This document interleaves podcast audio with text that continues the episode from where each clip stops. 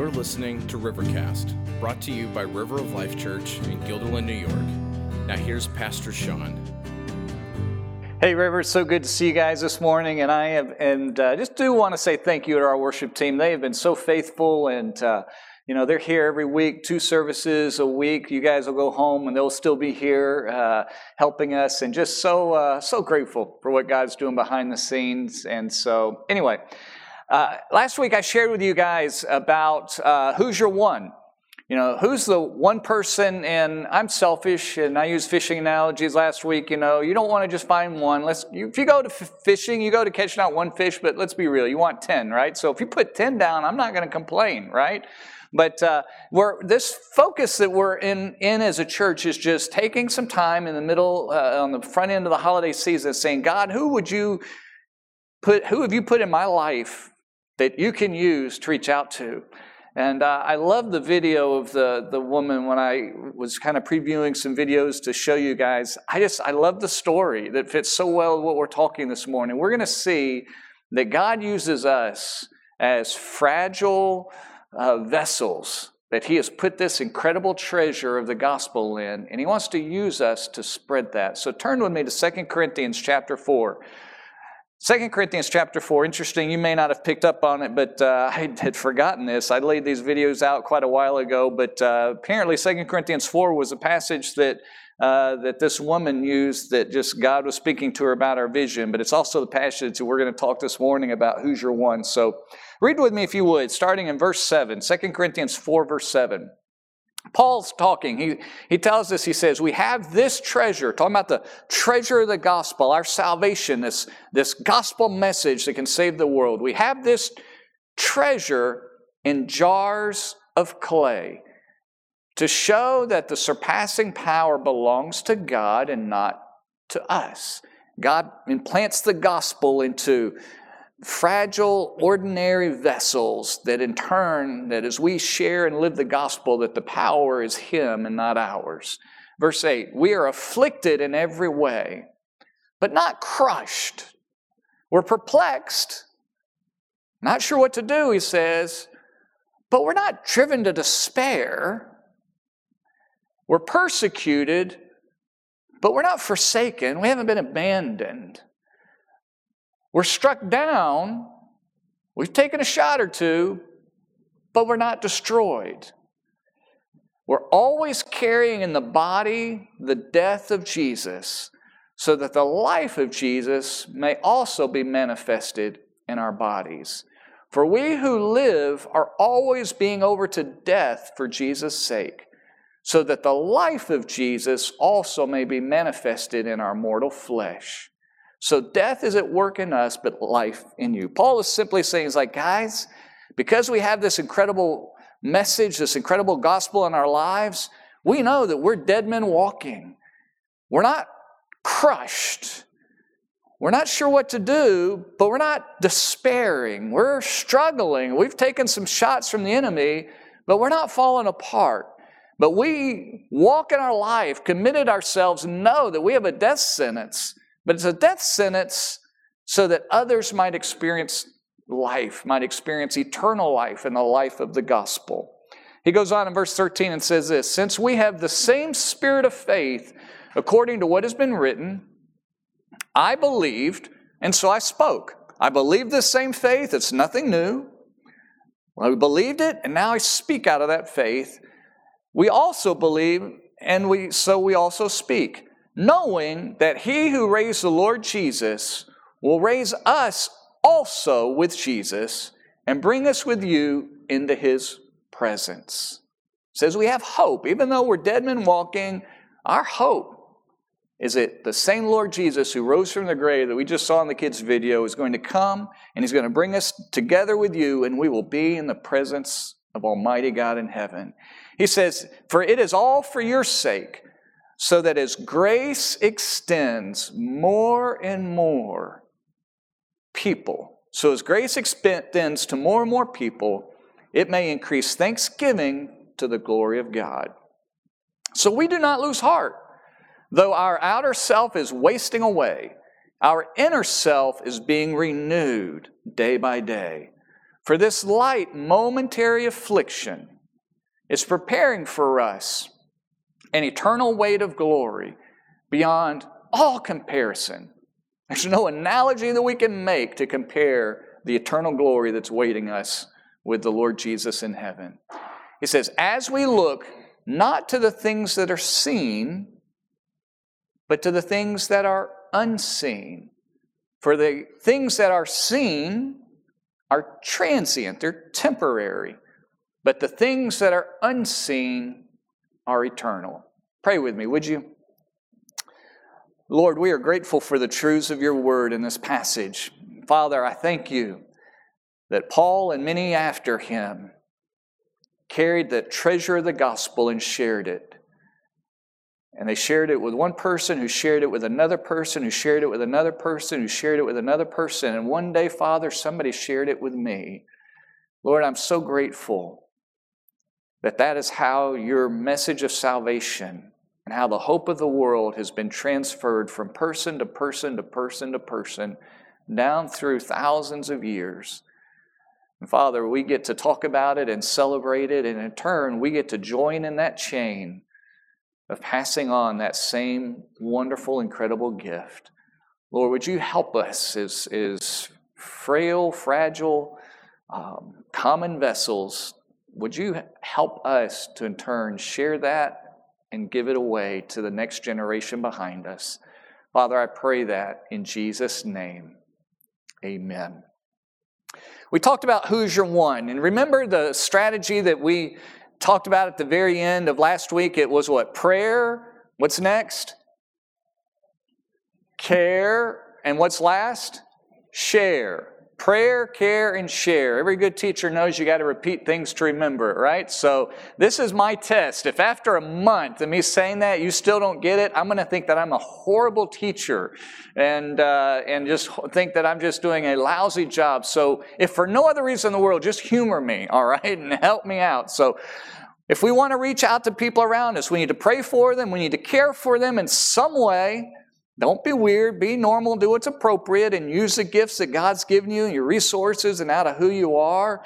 In other words, if you're not a painter, don't, don't go paint them a painting and say, Here, I made this for you, because they're going to be like, uh, thanks. Uh, I don't know what to do with it. You know, do, do what you're good at, what you like to do, what's normal, care for them in some way, and somehow share or make sure that somebody shares or somehow Give them exposure to the gospel and opportunity with that. Well, Paul's talking about the same kinds of things, and he's continuing on this morning. And I want us to, to notice this morning that God uses ordinary people to extend his grace.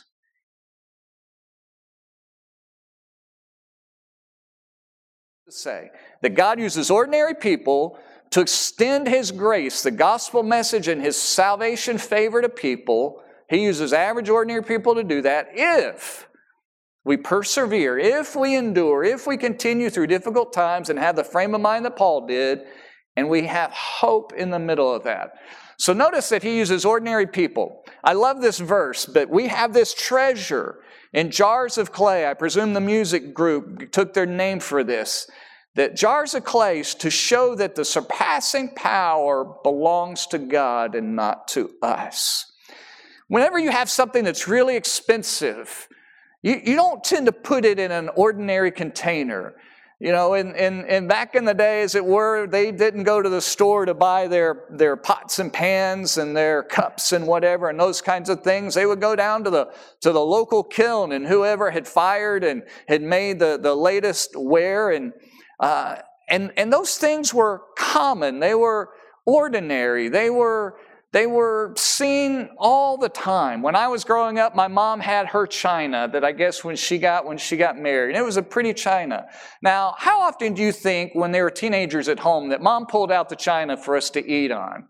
Did I get to use that like for Friday lunches or Sunday afternoon, you know, if I'm making a hot dog or whatever? Uh, no, I was not allowed to touch that fine china because what? I would break it. It was fragile. Instead, I would get the, the stoneware or whatever and, you know, the just the cheapo stuff, the whatever. I think we even had some of the like plastic, like think 70s, you know, Day-Glo colors, like plastic stuff. And that's what I got, right? What Paul is telling us is that we have this incredible treasure in earthenware. There's a reason archaeologists find broken pottery from this era. There was a lot of it, and it was fragile. It broke. It was common. And, and so, what the Bible's telling us is that God doesn't take this incredible, expensive gift of salvation, that He saves our souls from hell, that He delivers us from sin, that He gives us a new life and a relationship with Him, that He puts, uh, uh, uh secures our eternity and adopts us in, into His family. He doesn't give that to us and put it in an exquisite goblet, if you will. Instead, he puts it in a very ordinary vessel called you and me. Because you see, when he puts it inside of you and me, then the average ordinary person gets to see it and use it. God doesn't lock it away in a cabinet somewhere. He doesn't put the gospel in a museum as a showpiece. What it's saying is, is that God intentionally puts his message of salvation in ordinary people like you and me. Now we're we're fragile. We're you know we're not perfect. I listened to the story of what the woman shared. That here she is battling her own whether she's going to be able to see in in six years' time. I can fathom what her life is like thinking, well, I want to go see a sunset because who knows, it may be one of my last ones. I, I want to go see the ocean because I can't see it. I can only imagine that. And God put this incredible treasure inside of her so that the power of the message might be of God and not of her. Because did you hear in her story? She says, I have friends that are reaching out to me. They're like, I don't know how this is possible. Why are you not mad at God? Why are you not mad at the world that here you are facing a, a life changing experience and you can have a, a peace in your heart? You can, can have a hope and you can have, be able to talk calmly, you know, as we just saw. And what they were doing is they were seeing the incredible gospel at work in an average, ordinary person with all of the frailties and, and, and the fragileness in it. You see, as we do this, who's your one thing? Oftentimes people are like, well, I don't know enough. I'm not smart enough. And I, I can't answer all of these crazy objections that people come up with. And I, I don't know what to say. And I'm just, I'm me. I get tongue tied and I'm just, oh, I don't know. That's the point. God intentionally gives you and me the gospel so that He gets the credit, that He has the power, that He uses average, ordinary people that are saying, I don't know if I'm anything. It's almost like God puts the gospel like a, a million dollars in a Walmart bag. He, he wants it just to be average and ordinary. He doesn't lock it away in a Brinks truck, you know, that he does, put it away somewhere that only a few elite people can, can see or use. He, he puts it in you and me. You realize the people that are the frontline ministry people are not the pastors in the world. It's the moms who are trying to keep their eyesight and wonder if they're going to see their kids. It's the dads who have cancer and wondering what they're going to do. It's people that have lost their jobs. It's people that are struggling to, to figure out life and, and how to live that. God puts the treasure inside of them because as they live out their life, whether they're at their doctor's office or at work or at school or whatever, people get to see that incredible treasure. So I want you and I this morning to appreciate as we think about over these next few weeks, just trying to have a, an emphasis to, to just kind of focus in on these things, to say, God, you've, you've given me an incredible gift and, and you want me to share it. Don't holiday season, don't we think about sharing and Thanksgiving and coming together and giving thanks and Christmas and, and, and giving things. I love the boxes out back and I love the challenge to, to do a little more than we did last year. And, and we want to give things away. I can't think of anything better than to give the gospel away. Now, I want you to notice that this gospel is a tremendous treasure. And I want to focus on that from two different directions. It literally, this word means it's expensive. It's amazing. Sometimes as Christians, we take the gospel for granted. And sometimes we lament why we can't have X, Y, and Z. Why can't I just have a better job? Why can't I have a better home? Why can't I have a car that works? Why can't I have this? Why can't I have that? And if we're not careful as Christians, we actually indirectly are insulting God and His gospel in our life. Now, think about it this way. If Christmas comes around and if you have kids or grandkids or maybe a niece or nephew or whatever, and you, you kind of go all out this year and you really buy them something really that's kind of more extravagant, maybe even to the degree that their mom and dad are like, I really wish you wouldn't have. And they're like, no, I really wish you wouldn't have bought them that drum set. Really, I'm serious. you know? But maybe you really go all out and buy them something incredible. Now, how are you going to feel on that Christmas day when that kid opens that drum set or whatever and then continues to co- complain about why they don't have something else? Why they didn't get another gift? Why they didn't get that? Are you going to be a little bit offended? Yeah, I think so. A little bit insulted.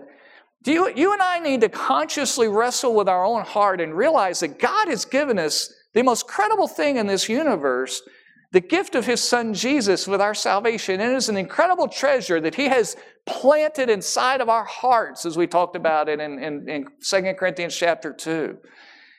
And so it's a bit of a shame on us, and I'm there, guys. I'm not pointing fingers at you. I've done it too. I'm like, oh, why can't I have this? Why can't I do that?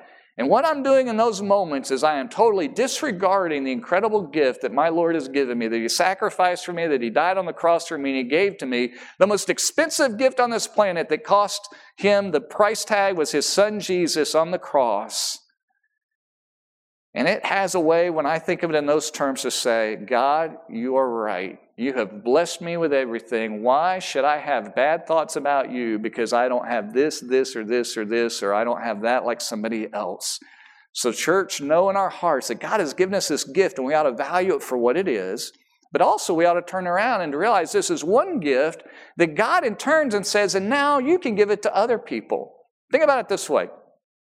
If you had the ability to give a million dollars to everybody, don't make this analogy too complicated. I'm not talking about, well, I'm not giving it to everybody because some are going to go use it on drugs or whatever, or the mafia, or, you know, the organized crime. I don't, I'm not, make, I'm not, I'm not that good of a thinker. Just think average, ordinary. If you could give everybody a million dollars, and you still kept your own million dollars, but you just had that endless bucket where you could keep doing it, wouldn't you want to help them? If you could help cure somebody's disease along the way and you had that ability to just do that for everybody and all they had to do is accept it, wouldn't you want to do it? See, what the Lord Jesus is telling us this morning is that God has given us the most incredible treasure into our soul. The healing and help and blessing that, that, that comes, the salvation eternally, the life that we have today. And He says, guys, you get the opportunity to give that gift away to anybody and everybody. You're not giving it out of your resources. It's not going to lower your salvation any. It's not going to cost you anything except your own time and sacrifice. But I've put this treasure inside of you because I want to make the gospel accessible. I've not locked it away in some cathedral somewhere. I've not put it in some other country where people have got to make a pilgrimage to go see and experience. I've put this most incredible treasure inside of you. And I want it to be shared and to be spread. God uses ordinary people, people who are broken, people that are fragile, people that have challenges, people that are absolutely ordinary. People who don't speak so well, who can't rationalize and figure out all the arguments, who after they talk and serve and love others, like, oh, I wondered if I did okay. I hope I did, hope I did everything well. It puts it in those people so that the power of God might show through, so that their salvation is not from any superstar. It's not from any man, any person, any man or woman with an S on their chest. You know, no Superman running around here, flying around here. But so that the power can be of God. So, church, we should take care. When you and I don't invest in others because we're looking at our own inadequacies. The problem is, is that we're looking at ourselves and not at God. And we need to turn around and look at God and say, God, I'm a nobody and nothing. But I know this thing you put inside of me is amazing, and God, I trust you. Would you use me? Would you help me? That's what our Who's Your One is all about. Taking that little step to say, God, could you use me in somebody else's life? So God uses ordinary people to extend His grace. Look what the Bible says down below. And I just made the mistake of looking at the lights, and now I'm seeing spots and I can't read it. I think that's verse 15. For it is all for your sake, so that as grace extends to more and more people, it may increase thanksgiving to the glory of God. Guys, that's what our purpose is as a church. That's what every church's purpose is if they're doing what God wants them to do. It's to extend God's grace to more and more people in a way that results in thanksgiving. People are thanking God for saving them, and they glorify God in the process. That's our purpose, is to extend God's grace. We are grace extenders. We're bringing, bringing the gospel of salvation to people who do not have it. We're extending that, that grace, the love of God. That grace is the love that God gives us when we don't deserve it. In fact, we deserve something completely different. And that God still sends His Son Jesus to die on the cross for us. And when we see that salvation and we receive it, we accept that gift just simply by faith, trusting that God did all the work, and we receive it by faith, and God's grace is extended to us. See, we are, our purpose is, is as grace extenders. As a, as, as a a pastor at River of Life, I am always trying to, God, how can you extend that grace here in our communities, in our county, in our state? God, how can we extend that grace around the world? You see, God wants to bring that salvation to many other people. And He wants to do it through ordinary people like you and me. See, that's why God has us, has you at going to the work where you go to work. It's not just to provide an income for your family. That's why you live where you live. If you, when you have purchased a home or before you rent or whatever, if you really are praying through that and saying, God, would you provide for our needs? God, where would you like for us to be? And you follow those steps and, and God puts you there. Now, it's okay if it's a nice house. You don't have to live in a you know, an austere convent or whatever. But if if it's not as nice of a house, it's okay too, because God's given you the greatest gift ever. But if you've pursued God in that, then know that God put you there for a reason. God put you in your workplace for a reason. He put you where you live, put you in the, the activities that you like to do, the hobbies that you enjoy. Because what He's wanting to do is to use those things as a bridge as grace extensions, that grace extenders into the lives of other people. See, the very fact that you know the Lord Jesus and are saved and have a relationship with Him by faith, that very fact alone means that God is wanting to use you to extend His grace to others in your life, to others in your neighborhood, others in your building, others in your family network, others in your workplace. And He wants to use you as an ordinary person to extend that grace message to them. Now, sometimes as Christians, we can, we can kind of get off track a little bit, and we can make our lives about a lot of things. Coming on the back end of the political uh, of the election, I, have we in our church we have people who are Democrats, and we have people who are Republicans, we have people who are neither, we have people who are figuring everything out, and all of that. And you guys know as we roll, we are not a political church. My, in fact, I was asked before the election what I, someone was asking me, should they vote or not vote? And I answered them very simply. I said, um, I said, actually, voting, there's something more important than voting. It's called praying. And if you vote without praying, it's sin. First Timothy says, pray for your country, pray for your leaders. And if you're not praying, then you really, like, voting's not going to get you anywhere because ultimately you're trusting in a president or an election or whatever, not even in God. Like, that's messed up. So pray. Pray for, for people that, pray for the country that we would have freedoms be able to worship God. And then go vote according to what the Bible teaches. Vote your conscience before God and those things and, and vote. See, some churches are becoming so political and they put such hopes on a presidency or which president is this or which one's not and all of that. And Folks, I'm so glad I rolled over that morning when I got up and I, you know, and we all didn't know who was winning and not winning and, you know, all of this. And I just, I rolled over and told my wife, I said, I'm so glad I didn't have to get up this morning to see that if, if who is really God, you know, is, is who won that election. Like for me, Jesus is king, you know, and I don't care if you're conservative or liberal or whatever. Like my hope is in Jesus, not who is sitting in the White House, folks. Our role as a church is not a certain political stance. Now, your, your beliefs may lead you, and, I, and they should inform your political viewpoint. They should. But what Jesus put us here for, folks, is to be grace extenders. We're to be extensions of His grace, permeating society and culture. That's why Jesus said that we are the salt of the earth, we're the light of the world. And if we lose that flavor, if that light gets hidden, what good are we? And as a church, and as you live your life out, you are to be a, a grace extender everywhere you go. And as we do that, along the way, people will trust Christ. You see, the whole reason that you know Jesus today, if you, if you have trusted Him as Lord of your life, the whole reason that you know Him today is because somebody bothered to be a grace extender in your life. And somebody bothered to be a grace extender into the life of the person that extended it into your life.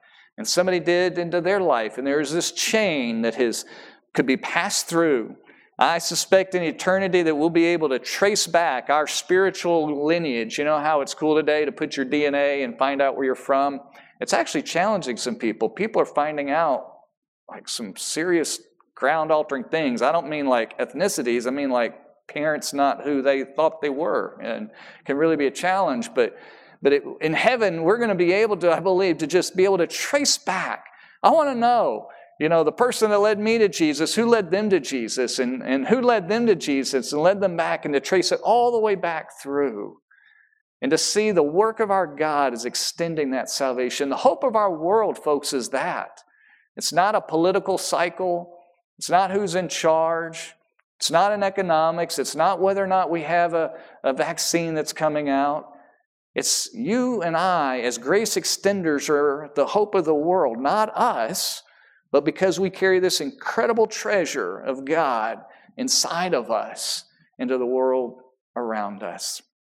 Third thing I want us to know God uses ordinary people to extend His grace, not His judgment, not attitude, not to criticism. And so often as Christians, we can fall into all kinds of things, judgmental and everything. And God says, I want you to be here to represent me well, to share Jesus with people so that they might hear the message of salvation and be saved. And if we do that, we're going to have a difficult time. It's going to require some perseverance on our part. But if we persevere in hope, we're going to be successful. See, right after Paul tells us, I kind of jumped to the middle. You may or may not have noticed it. I talked about the top part of the Oreo cookie and I talked about the bottom part. Now we're going to talk about the middle, right?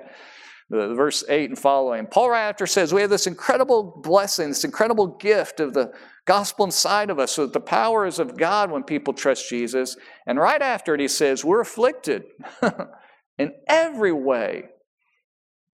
That was a word that was used of gladiators in the Colosseum or and you, you guys have maybe seen movies or looked at history, but when they went out into the ring, and very often the fights were fights unto death.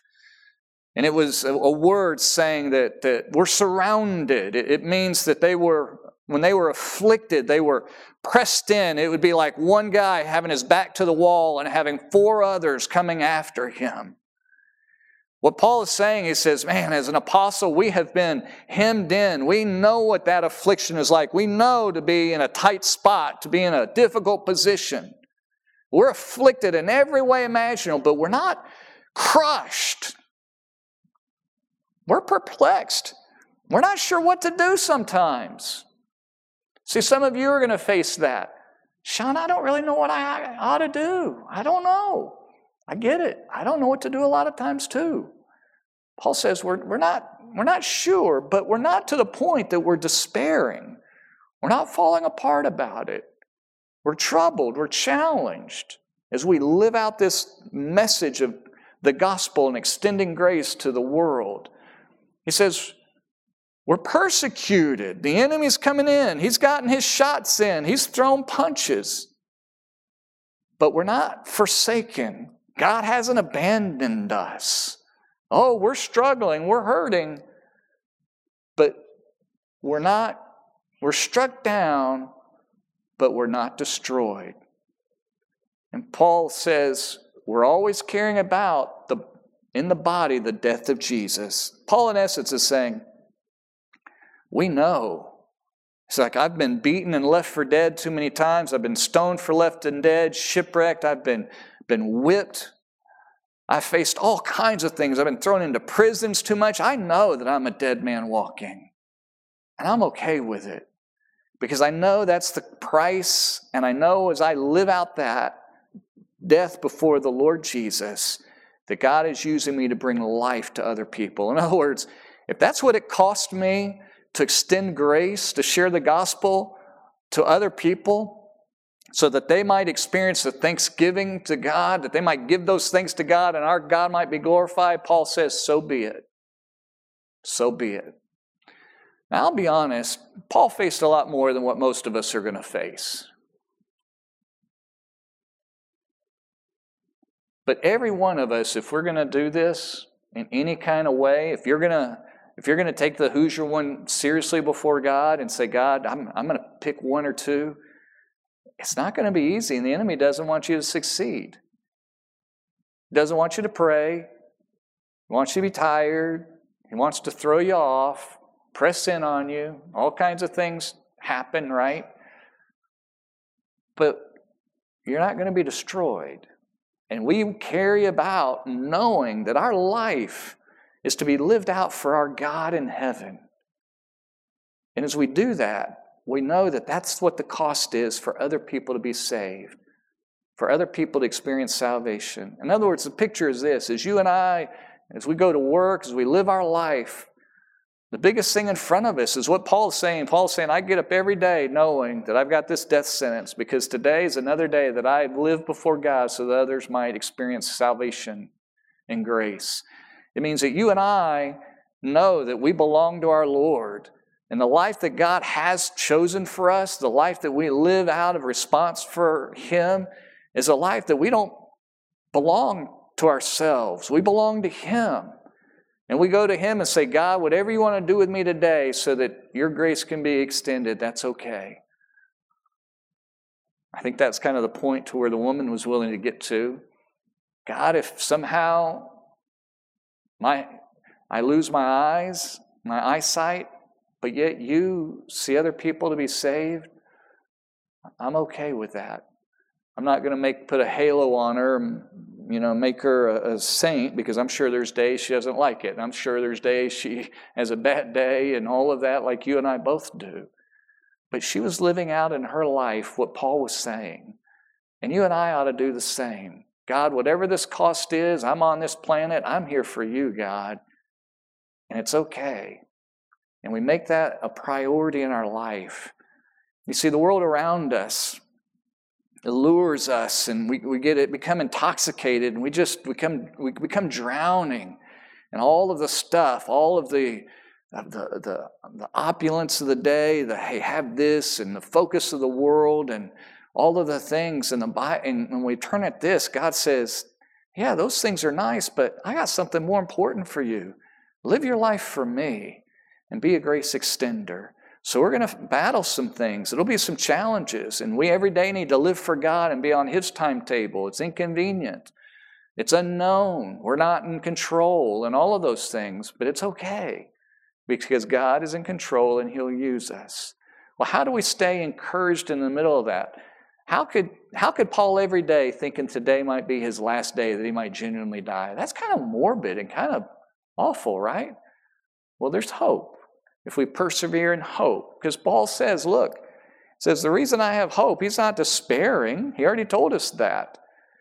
It's because he knows and he believes clearly in the resurrection of his own body and soul before the Lord Jesus. That's where his hope is. His hope is in that. You see, because his hope is in eternity. His hope is in this resurrection. His hope is, as we read a minute ago, that he says, I'm looking to something much more important. That's where Paul's hope was. So I'm not painting you this morning, I definitely don't want to paint hopelessness to you. I want to kind of sober you up, sober us all up, It's great. We want to lead people to Jesus and we want to reach out and we want to pray, care, and share with people along the way. And it's going to be challenging. And each one of us will face different challenges because the challenges of life will press in on these things as well. But our hope is in the ultimate resurrection and our salvation. And because we hope there, we value things differently here. See, that's what Paul is talking about. He says, We do not lose heart in verse 16, though our outer self is wasting away. Our inner self is being renewed day by day. You know what Paul is saying? Paul is saying this guys, you get stoned by rocks and left for dead. You get whipped and beaten. You get manhandled and thrown into prisons. It takes a toll on your body. My body is giving out. I'm wearing down. I can only handle so much persecution. He's telling us reality. It wasn't age that was getting him, it was persecution. And he said, because of that, though, he said, my hope or my what I see is, is that my inside, my inner self, my soul, if you will, is being renewed day by day. Paul valued something differently than the values that the world puts around us. Guys, I fall, I fall into this all the time. I'm, I suspect you do too. We give the things around us way more value and credit than we should. We do. We really do. I'm going to be upset if I can't get this. I'm going to be mad if X, Y, and Z happens. Well, I've got to get this, got to do that.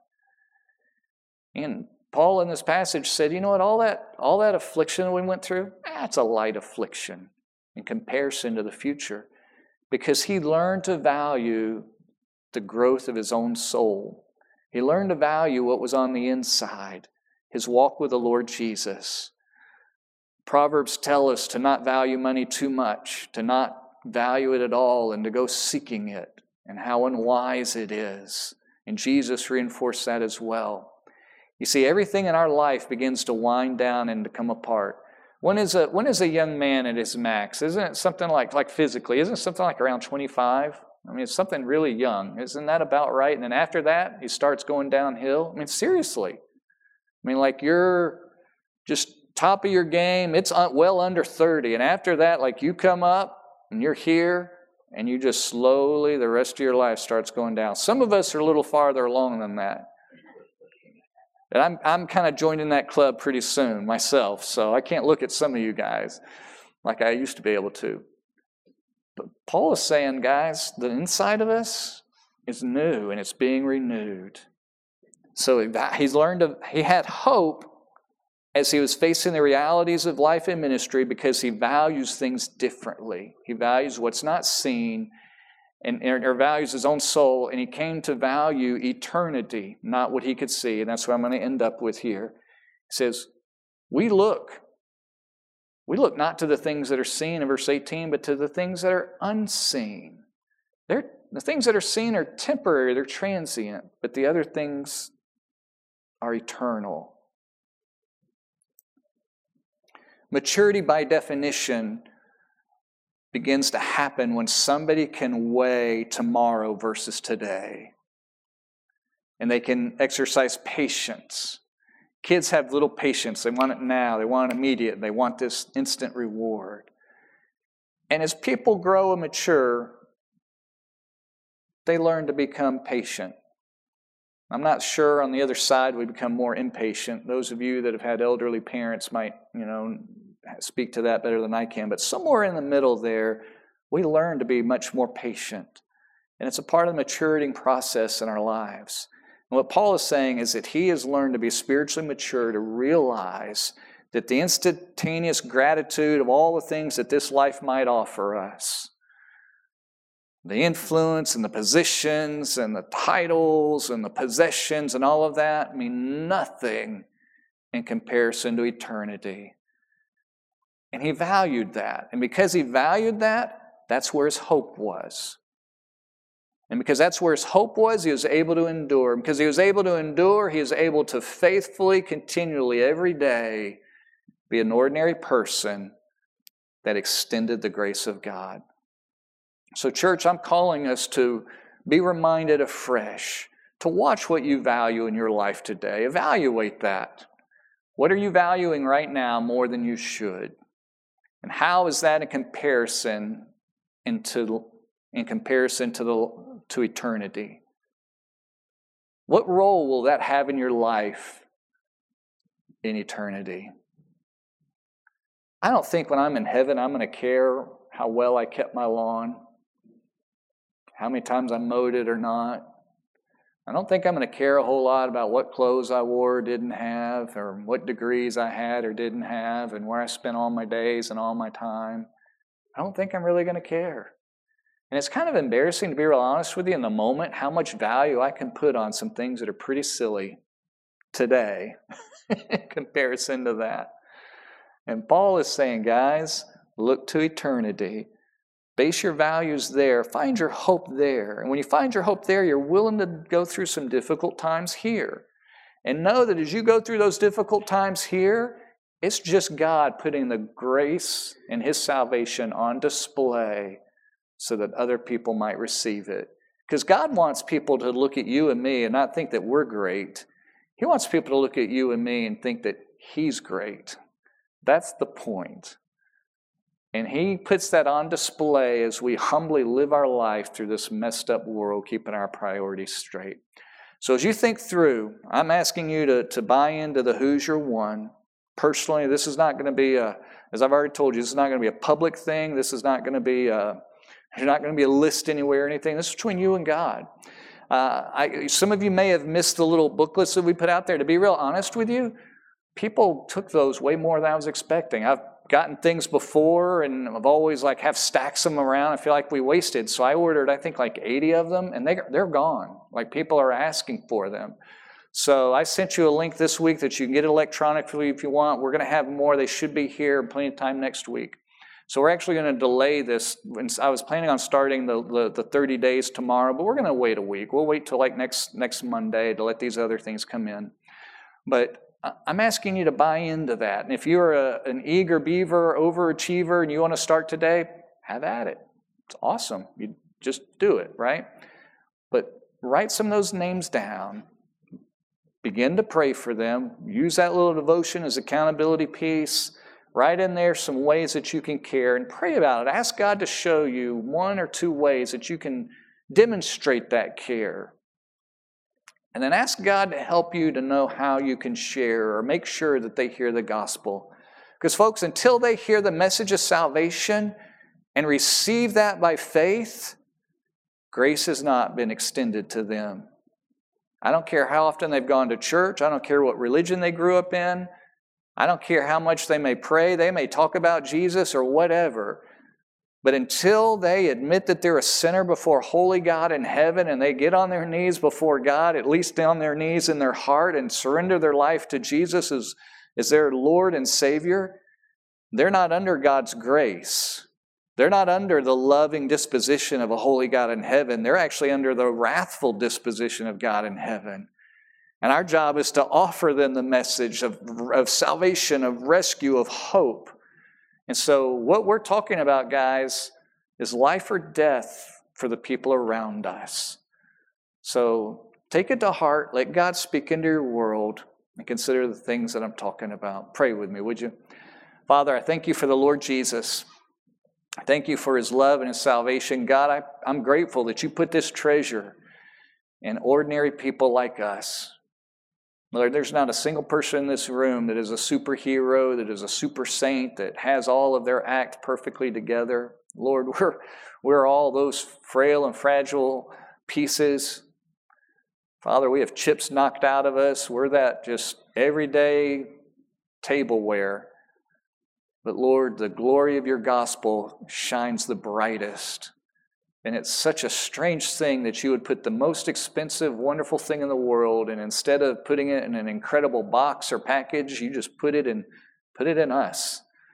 Father, would you get glory?